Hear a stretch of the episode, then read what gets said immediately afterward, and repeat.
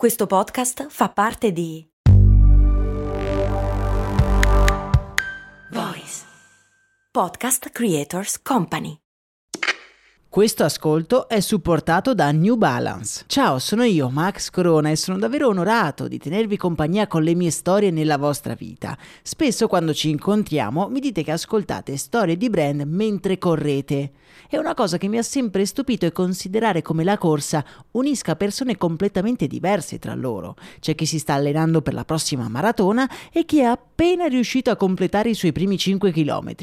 Anche io sono un corridore, non ho mai fatto una maratona, ma nelle mie lunghe giornate passate a scrivere questo podcast arriva un certo momento della giornata in cui sento il bisogno di uscire e correre, magari anche per poco, ma ne ho bisogno per alleggerire il cervello e sciacquare via una mente sempre affollata di pensieri. Per essere un corridore non serve fare la maratona, basta solo correre e l'unico modo giusto di correre è il tuo. Vai su newbalance.it slash it slash running per scoprire di più.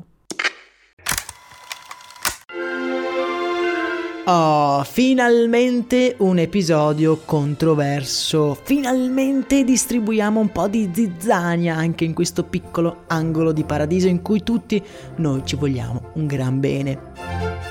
Perché qui a Brandy siamo una grande famiglia di curiosi che ogni mattina affrontiamo il mondo con indomito coraggio. Ma come in ogni famiglia che si rispetti, ci sono degli argomenti su cui eh, si scatena un po' il pandemonio. Uno di questi è sicuramente il dilemma amletico che attanaglia tutti prima e durante le feste natalizie. Ma è meglio il pandoro o il panettone? Se parliamo di prodotti industriali, credo che il verdetto sia chiaro e palese. Il Pandoro è imbattibile, è talmente dolce e soffice che è difficile onestamente da sbagliare. Parlando invece di prodotti artigianali, eh, la sfida si ribalta completamente. Il panettone fatto artigianalmente è qualcosa di sublime, un trionfo di sapori che bisogna provare almeno una volta l'anno. Fidatevi, veramente è uno dei miei dolci preferiti proprio in assoluto. Quindi la sfida fra panettone e pandoro viene vinta a mio parere dal panettone, ma proprio a mani basse, eh? solo se però si parla di prodotto artigianale. Voi che cosa preferite? Fatemelo sapere nel canale Telegram nel quale aprirò un bel sondaggio che ha un retrogusto di guerra civile.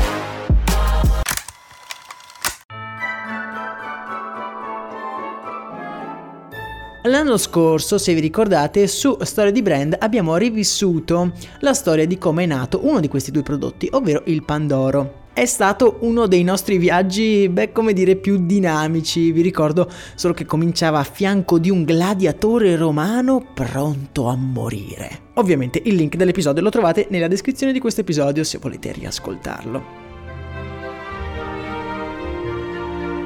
In quell'occasione avevamo raccontato la storia di Melegatti, il brand che si vanta e giustamente direi di essere stato il primo a creare quella nuvola di dolcezza che noi chiamiamo Pandoro. La Melegatti è un brand storico per il nostro paese, pensate che è stato fondato nel lontanissimo 1894 e malgrado la sua fama indiscutibile nel corso degli anni ha conosciuto parecchi alti e bassi e oggi qui in questa puntata andremo ad analizzarne un paio. Si sa, Incentrare la propria fortuna su un prodotto estremamente stagionale come Pandori e Panettoni è una strategia piuttosto rischiosa, ma nel corso degli anni l'azienda di Verona se l'è sempre cavata, direi piuttosto bene, piuttosto bene però fino al 2015-2016. Da anni Melegatti è minacciata dall'entrata di nuovi concorrenti che stanno diversificando con successo la loro offerta di prodotti. La Bauli, per esempio, anch'essa di Verona, tra l'altro, produce da anni merendine e altri dolci dolci che affianca la sua produzione stagionale di Pandori. La Melegatti quindi guarda la sua rivale con una certa invidia e in più il nostro brand è in crisi e decide quindi di rischiare il tutto per tutto costruendo un enorme stabilimento costato la bellezza di 10 milioni di euro per la produzione di merendine confezionate. A questa nuova produzione si affianca anche una campagna pubblicitaria senza precedenti per il brand, scegliendo oltretutto come testimonial il famoso cantante Valerius Canu, fresco fresco vincitore di Sanremo. La nuova strategia è però un totale fallimento, le vendite crollano, i debiti contratti per ampliare la produzione affossano sempre di più il brand che è costretto a chiudere baracca e burattini nel 2018 per poi essere letteralmente salvato dai suoi stessi clienti che con una petizione hanno tenuto aperto il brand per la produzione natalizia. Le ragioni di questo fallimento sono molteplici, ma secondo me è utile riassumerle perché, come dico sempre, si impara sempre di più dai fallimenti che dai successi. Ma partiamo dall'inizio. La Melegatti è in crisi e proprio in questo momento difficile decide di ampliare la produzione entrando in un mercato super competitivo e per questo con margini di guadagno non molto alti. Il mercato delle merendine infatti sta perdendo da anni appeal sui consumatori. Se negli anni 90 le merendine sono come oro per i produttori, oggi i consumatori si sono un po' evoluti, cominciando a preferire snack più salutari e meno grassi per i loro bambini. La campagna di lancio poi è davvero un gioiellino per quanto disastrosa. Prima di tutto la scelta del testimonial, Valerio Scano. Ha da poco vinto Sanremo, ma è un cantante uscito un po' dai radar del grande pubblico, quindi difficilmente riesce ad entrare nella memoria di chi vede gli spot in televisione. In secondo luogo, alcuni spot sono davvero fuori da ogni grazia divina. Per esempio, un manifesto promuove i nuovi croissant melegati in questo modo. Sentite un po'. Ama il tuo prossimo come te stesso. Basta che sia figo e dell'altro sesso.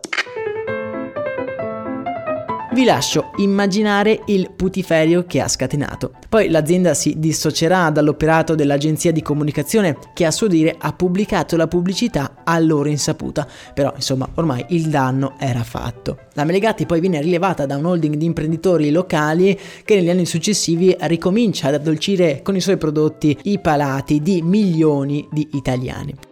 Ah, finalmente possiamo dire che le acque si siano calmate. E invece no, perché proprio lo scorso novembre, in un lotto di Pandori melegati, sono state trovate delle tracce di plastica, eh, il cui lotto è stato prontamente sequestrato dalle autorità. Sembra proprio che dopo anni di successi i Pandori melegati siano quasi maledetti. Io comunque eh, continuo a reputarlo il miglior Pandoro industriale e mi sa che anche quest'anno cadrò in tentazione. Con questo fallimento del Pandoro ci dobbiamo salutare e darci appuntamento a domani con un nuovo episodio. Mi raccomando, per questo Natale, se non lo avete ancora fatto, provate un panettone artigianale. Ok, ok, costano un pochino di più rispetto a quelli che trovate in supermercato, ma ragazzi, ne vale davvero la pena. Oggi ci vediamo nel canale Telegram. Detto questo, io vi auguro un'ottima giornata piena di soddisfazioni, speriamo. Un saluto da Max Corona.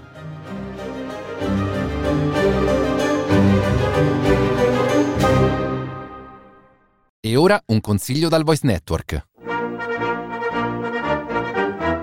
Ah, lo stivale italico, il paese più bello del mondo. Ma com'è che ci sono 6 milioni di italiani che hanno scelto di starne fuori? Se vuoi viaggiare con le orecchie e scoprire la vita lontano dall'Italia grazie alla voce degli expat, sei nel podcast giusto. Io sono Pablo Cappellato e ti aspetto fuori dallo stivale. Ascoltalo sulla tua piattaforma di podcast preferita